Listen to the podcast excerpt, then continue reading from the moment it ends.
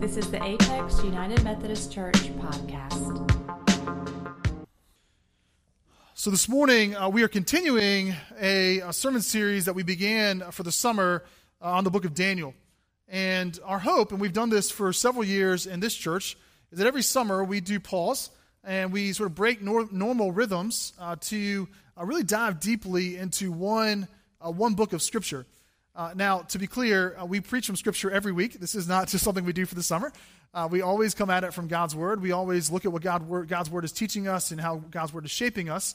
Uh, but as a people who are committed to uh, to knowing God's Word, to being formed and shaped by Scripture, that believe that the Word of God is inspired by God to lead us into relationship with Him and, and shape our relationship with the world, uh, we feel like it's really important for us to dive deep sometimes simply into a book and to help let that uh, resonate and teach us about God's relationship with God's people across time. Uh, the other hope is that for many of us, we know that uh, summer changes our rhythms. And so many of us are traveling. We go uh, perhaps to the beach or mountains or to see family. Uh, we have children uh, for many of us that, that are out of school or coming out of school soon, and that also changes our rhythms, sometimes for good, sometimes for other things. Uh, and we like to send them back to school as soon as possible. But that's my kids are still in school right now, so that's not even hasn't even started yet. Um, but we are it changes that, and so as we gather, as we uh, are in different places, and perhaps not even in the normal places that we are throughout the summer, uh, we hope that it keeps us linked together and connected as the body. That wherever you might find yourself, um, I hope that you would find yourself in Daniel and that you might study this with us and, uh, and connect on our podcast with the sermons and, and, learn and study and be in Scripture with your families, with uh, your small groups, with your communities, and just continue to study and stay connected. And it really is a way for us uh, this summer to do that. I did run to a friend this morning who was coming and said, I was actually listening to your sermon on the way here this morning to catch up uh, so I could be ready.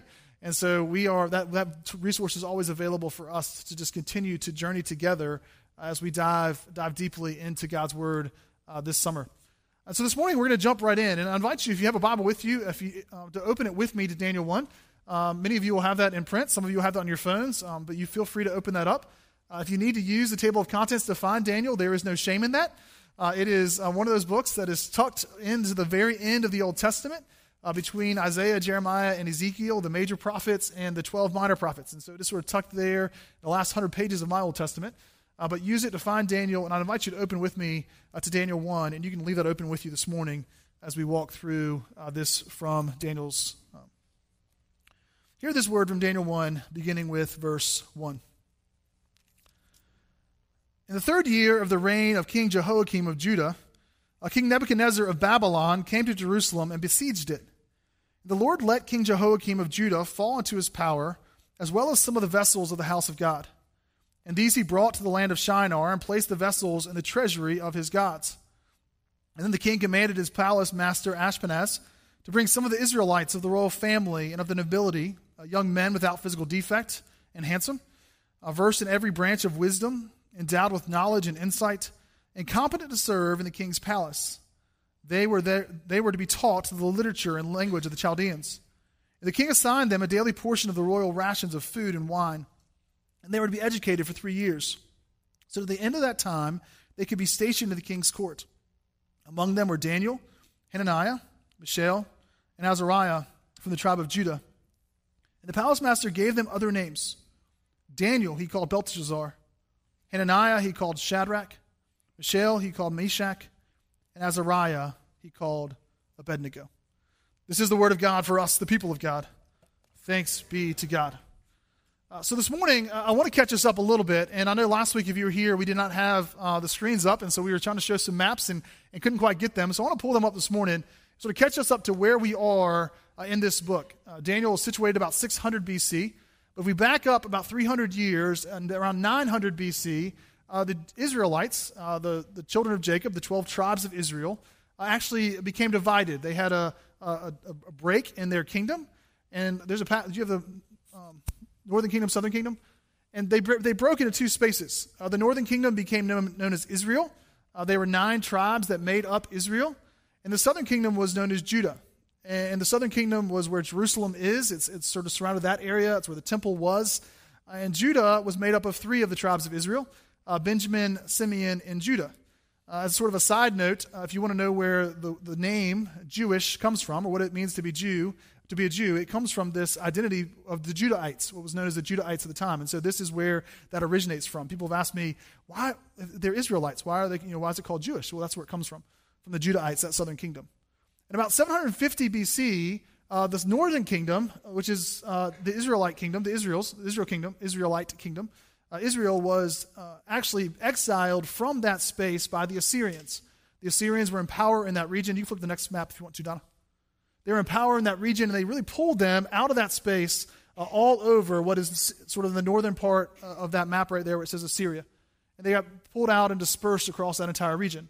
And then about 150 years later, in 600, when Nebuchadnezzar was the king of Babylon, the Babylonians really began to take over that region and they attacked Jerusalem and they took the southern kingdom, which was the Judah, Judah and they pulled them out uh, into Babylon. And that's where we are. And so when we tell the story of da- Daniel, uh, Daniel and his friends, you know, Hananiah, uh, Mishael, and Azariah, and thousands of other people were pulled out of the southern kingdom of Judah and brought to Babylon, where they were to serve at the king, for the king's purposes. And so that, that really is what's happening in, in the life of, of Daniel. And there's lots of things that are important to notice about, about what's happening here. As you look at Scripture, uh, when, when kings took over a region, they didn't want to just take it over and destroy it. That wasn't the, the whole purpose. Uh, many kings actually wanted to take the people there and preserve the people, but actually acculturate them to their culture, to actually make them Babylonians, to, to root out in them any history of their kingdom, any history of their traditions, and actually begin to transform them to look and talk and eat and act uh, like Babylonians. And the way they would do that is over the course of really, and it took an entire generation, but over the course of a generation, they would teach them the language. And they would teach them, uh, they would teach them to eat the food, and they would take away the traditions and the idols. And so anything that related to their gods or their temples, which is why when Nebuchadnezzar went into Jerusalem, he took the, the gold and silver and all the pieces in the temple and actually took them with him uh, to, to really to destroy and to repurpose for his, his pieces, for his kingdom. And so the other thing kings would do is they would take uh, the royal families, the like celebrities of the time, and they would bring them into their service and let them be a model for which this happened. And that's really what's what's happening in verses uh, three through seven. So if you have your Bible again, look at with with me, uh, starting with verse three. It says, as they brought these thousands of people over from Judah, Nebuchadnezzar looked at his chief eunuch, the, the master of his courts and he had them bring Israelites of the royal family and of nobility. So, again, people that would be recognized, people that were celebrated, people that people might know their names of. And so the Israelites might see this happening. And then in verse 4, young men without physical defect and handsome, uh, versed in every branch of wisdom, endowed with knowledge and insight, and competent to serve in the king's palace. So he took the best looking, uh, the most attractive, the mo- like the ones that are known as wisest like they took these people, they gathered them into that place, people that would be recognized, people that would be celebrated, and then they began to teach them the language of the Chaldeans. And they signed them daily portions of the food and wine, and they were to be educated for three years. And it, it became this indoctrination process by which these people were simply worked on to be transformed so that as they went back into those spaces and places, they might reflect what Nebuchadnezzar desired was that everything that they knew, all of their tradition, all of their heritage, all of their history, uh, might be rooted out of them, and they might become and look uh, more like Babylonians. And then finally, in verse 6 and 7, and I think this is an important shift, he does something that I think uh, we can also relate to. Uh, he names these four, particularly Daniel, Hananiah, Mishael, and Azariah, from Judah. And then the palace master, Ashpenaz, gives them four new names. Daniel, he calls Belteshazzar. Hananiah he calls Shadrach, Mishael he calls Meshach, and Azariah he calls Abednego. Now, I know for me uh, and for many of us, one of the things that has been uh, one of the most important parts of our marriage as we've tried to raise two kids, and one of the probably one of the most challenging parts for a season, uh, was to figure out what to name our kids. Did y'all have this challenge? Yeah? Some of you are like, no, it was easy. He just listened to me. That's how it works in our family. Uh, so we had this conversation, and we had this conversation when we found out we were pregnant with Coleman, our, our, uh, our son, who's 10, 10 now. I remember that conversation took months, and even like up to the last week before he was born, like I was still trying to change his name. I'm like, no, I think it might need to be this. And my wife looked at me and said, no, I've like already started to make things with his name on it. You're not changing it now. Like this is not how it works. Uh, but we had this long discussion, and for us, we were trying to figure out what what we wanted embodied in our kids' names, like what we wanted to be important in our kids' names. Uh, for my family growing up, uh, every one of, uh, of us, of, our, of kids, I have a brother and a sister. They're both younger than I am. Uh, my parents uh, thought it was important that our names had two pieces to them. One was a biblical name, and one was a family name. And so my name is Timothy Davis. Uh, it was then, it still is now. but it was Timothy, it's Timothy Davis. Timothy, honestly, is, is from Scripture. It's, there's two books in the New Testament, two letters that Paul writes to Timothy who was a young pastor who Paul had entrusted to lead the local church that Paul had sort of left behind. And so there's this passing on from you know, generation to generation. Now, my parents had no clue I'd be doing this, and so um, I still think they're not really sure that I'm doing this, but that's a different story. Uh, but they, they, so they gave me Timothy. They gave me this name of Timothy. And then Davis uh, was the name of my great uncle, my dad's uncle, who was beloved in my, in my parents' family, my dad's family. And so I was named after Timothy Davis. My brother is Christopher Mark. Mark was actually both the biblical name and the family name uh, Mark being one of the Gospels. And then my sister's name was Katie Leah. Again, Leah was also that biblical name and family name for her. Now, in my wife's family, uh, my wife, uh, her, her maiden name is McDaniel. Uh, she comes from a, an Irish family. And so they wanted to put that Irish heritage in, in, in, their names as well and also have some family pieces to it. And so my wife's name is Erin. Uh, Erin, if you don't know, is the poetic name in Gaelic for Ireland. And so it was, I mean, you know, the Gaelic sort of is like Ireland McDaniel, like that's what her name was. Her middle name was Anne. Again, it still is. It's not, I say was. It was her name. It still is her name. Uh, her middle name was Anne, uh, and it was the name after her grandmother's. And so again, in her family, there was this, this family heritage rooted in the names of the children. And so we wanted to do some of the same. And so we began to look through Scripture, and we, we'd read names, we talk about names, and we were, were asking, you know, do we want to use a biblical name and, and, what that looks like? Now, something you need to know about uh, my wife, uh, she taught school for seven years. If you are a school teacher, you know that you really can't use any name of any of your students. Like that's just not possible. Um, even the good ones, like they're just stories, and like that you just you just can't do that. And so it makes it really hard as you're naming your kids. And so we went through the Bible, we looked at these names, and, and every name we liked, to be like, hey, what do you think about this? Or what do you think about this? And she goes, yeah. And I can just see the look in her eyes, right? Yeah, I had a student once. I'm like, you can just stop right there. We're good. but we finally got to a place, and I actually looked through a list of saints and, and Coleman's name, actually, his name is Coleman Davis. Uh, Coleman is an Irish saint. Uh, it's a saint uh, from that island, and we found that. And we, wrote, we both loved it. We're like, this is great. And then uh, Davis is, of course, the family name passed on. Um, when our daughter was born two years later, uh, her name is Campbell Raylan. Uh, Campbell is also a Scotch Irish name, and so we preserve that heritage. And then Raylan is actually our grandmother's, or her grandmother's, our mom's, two of their names put together to make Raylan. And so again, she has that family heritage, both the Scotch Irish and the family heritage that's passed on. And so that became important for us. And our, and our kids know these stories. They know, we tell them these stories. We, we tell them why their names are what they are. Because it's important because it, it ties them uh, to the history and to the heritage of, of where they come from. Now, the same was true, and probably even more important, uh, in the time of Daniel and Hananiah and Azariah and, and Mishael. I want to pull up, Don, I'm going to go out of order a little bit. I'm going to pull up their, um, their Hebrew names first. Uh, here are their Hebrew names. Uh, Daniel was a Hebrew name meaning Yahweh is my judge. Uh, Hananiah, you can see, means Yahweh is gracious. Uh, Mishael was who is like Yahweh, like the essence of Yahweh.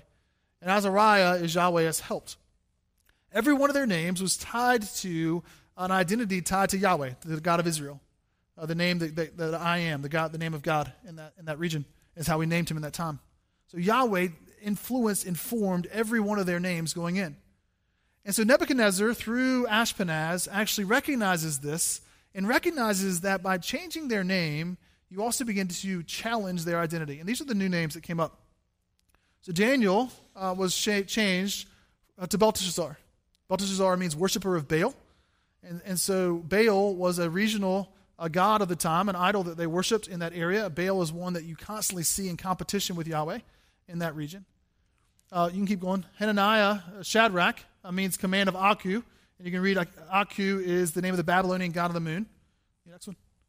Uh, Meshach is who is what Aku is. Again, the essence of the god of the moon. And then the last one, Abednego means servant of Nebu. Nebu in Akkadian means the Babylonian god of wisdom. And so Nebuchadnezzar was intentional, not only teaching them uh, the language, not only forcing them to eat the food and drink the wine, not only uh, making them uh, do all the traditions and customs, but also change their name and really challenging their identity uh, in who they were. Challenging how they saw themselves, challenging how they're connected. And throughout Daniel, as we study and go through this this summer, uh, one thing that we will see is their identity is constantly challenged. Their connection to God is constantly challenged, and, and they have to choose uh, who they're going to be in those places. Are we going to be the people who claim our original names, names like Daniel and Hananiah and Azariah and Mishael, names that reference Yahweh, the God of, our, of Israel? Or are we going to be people who claim an identity tied to this new way, this new culture, this place that we step into? And so, a couple things that I, I would just encourage you to do this week as you're living this out. One, uh, if you know the origin of your name, and like maybe people around you don't, like I would, like we just share it. It's kind of fun, or it's mostly fun. Uh, some of you don't like your names. Um, that's less fun. Sorry for that. Uh, but we, you can share it. We did this with our uh, staff this past Wednesday. We're actually studying Daniel with our staff team all summer long, and so we actually shared names, and it was really cool to hear and to learn and to, to process with that. Actually, we did it with some of our neighbors last night. We just it was just sort of fun, and to, to learn those stories. But those stories tell something about us. They teach something about us, and so I'd encourage you to, to, do that. Uh, the other thing I would I would ask you to, to think about in the process is what other names have shaped your identity over time. See, not only do we have the names that were given to us at birth or that have changed over time, but we have those names that have been imprinted on us uh, by others often. You know, when I was in high school, and we're going to celebrate our graduates here again this weekend, like I remember, like there were names that, that were given to me. There were names that were assigned to me. One, um, most of them were good. Um, some of them were not. Very few of them were not. I mean, you know, almost none were bad. Anyway, sorry, flashbacks. Anyway, um, but there are names, right? And so we have like I was I was an athlete, and so I was known as an athlete. I was a good student, and so people saw me as you know scholarly, and I was voted by my peers as best all around, like which is I just like I loved, right? And then there were other names, and they were tied to uh, to other parts of my life. You know, I was I was in church, and I was uh, in youth group, and in youth a youth organization, and and yet I also made choices, uh, even how I was in church, how I lived my life throughout the week. And for a while there, part of my identity, identity was wrapped up in the fact that I would go to church, you know, on Sunday. I'd be in a small group during the week, but the rest of the time, I really just set my faith aside. You know, and I saw myself really as a three-hour Christian. If I could be a Christian for three hours a week, I was kind of doing my uh, doing my Christianity, and I had a choice to make. As I went from the place that was familiar to me to a new place, to college, I went to the University of Virginia, uh, which I, you know was like being exiled, but being exiled in a really good place. You know, right? Right, Jim? That's right. But I was away from home and I had to choose who was I going to be? How would people know me? How would people name me? How, what would be, I be known for? And, you know, I made a choice going into my senior year of high school that I was going to be known in college as someone who was faithful to Christ 24 7. That this was going to be my life. And I made that decision. And it shaped my entire college experience. Um, our graduates are going to make those choices in the, in the coming, coming months. Who are they going to be? What will their life look like? How will they be known? How will they be named? For many of them, they get a chance to reinvent themselves, whether in college or in school or whether in workplaces. And really, all of us have that same challenge. Every new relationship, every new community, every new church, every new workplace, every new uh, neighborhood you're a part of, every, every relationship you're in, you get to choose how you'll be known. How will you be named? What it means to be uh, in those places. I'm going to read um, this morning from Galatians. This is from Paul's letter. And Paul struggled with this his whole ministry and saw this in lots of places. It was this, this challenge between identity, what it means to be God's children, what it means to be challenged as people of the flesh, to be uh, literally f- like foreigners in, foreigners in a land. Uh, he pointed to the citizenship that is in heaven. And this is what he writes in Galatians. And it really is a list of, I think, the places that we often are challenged uh, as people of God. This is in Galatians chapter 5 to ask ourselves how do we want to be known? How do we want to be seen? What names will people call us? And this is what he writes, beginning with verse 19. Now, the works of the flesh are obvious. The works that are you know, not tied to the God we call, call our God, that calls us his, his children, are obvious fornication, impurity, licentiousness, idolatry, sorcery, enmities, strife, jealousy, anger quarrels, dissensions, factions, envy, drunkenness, carousing, and things like these. I'm warning you, as I warned you before, those who do such things will not inherit the kingdom of God. By contrast, the fruit of the Spirit is love, joy, peace, patience, kindness, generosity, faithfulness, gentleness, and self control. There is no law against such things. I want to ask you this morning how, how are you known? How are you known by, by your community? How are you known by your neighbors? How are you known by your spouse, by your kids, by your parents, by your coworkers? What do people call you? How do they see you? How do they experience you? And I would challenge you, you know, I think our desire as Christ followers is clearly to be a people who are called by those names in Galatians. Are we a people of love? People of peace, of patience, of forgiveness, of gentleness, of self control? Are we a people that when, when people see us, they see the imprint of God on us? Are we people who reflect Christ in all that we do? Is that how people experience us? Uh, this morning, I want to close, um, which is a brief reflection. Um, one of the things uh, that happened this week is as uh, we moved from Wednesday to Thursday, and I got the news that, that Pastor Glenn had passed away. Uh, Thursday, I spent time on the phone, and I made about 30 or 40 phone calls to folks to let them know uh, of, of Glenn's passing.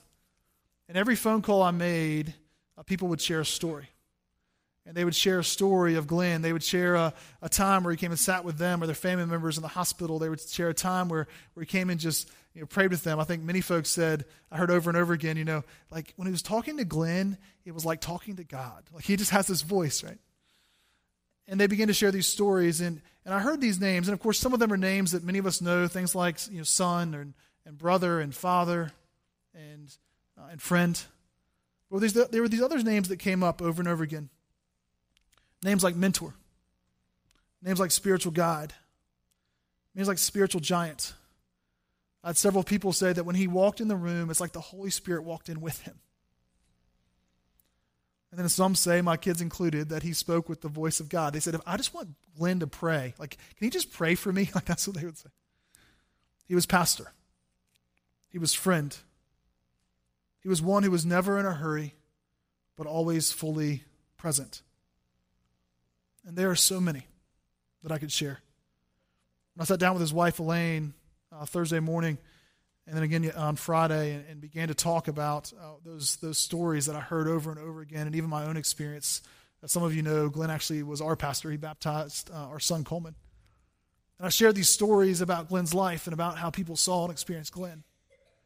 You know, one thing I said to, to Elaine that morning, you know, that as I look at my own life, my own ministry, one of my hopes and prayers is like I could just like if I could just have like half of those, you know, like I don't, I don't need all of it, but I could be known as half the pastor that he was.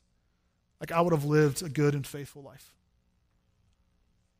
This week we'll have a chance to celebrate him again on Wednesday, um, but I just want to uh, this morning challenge all of us as we reflect on who we are. Are we a people that when we walk in a room, people might say of us, the Holy Spirit came with them? That God's presence came with them. That when people see you all, that when the people see us, they really might see uh, the presence of God, the very nature of God walk in the room. That we too might be known uh, with those, those names. Let me pray. I'll pray for us this morning. Almighty God, uh, we do uh, give you thanks. Uh, we thank you for the ways in which you have uh, fed us and transformed us and, and breathed new life into us. We thank you for the ways that your Holy Spirit uh, continues to, uh, to, to pour out on your community even thousands of years later, and, and that you are choosing to use us to be your people. And we thank you for servants like Pastor Glenn, who model for us what it really means to be a person who, who worships you, who is shaped by you, who allows the Holy Spirit to work and breathe through him. And we pray that we might too be that kind of people. A people that model for this world what it means to be, to, to be and to have love and joy and peace and patience and kindness and gentleness. That we might be a people who embody your grace in all that we do. We pray this in Christ's name. Amen.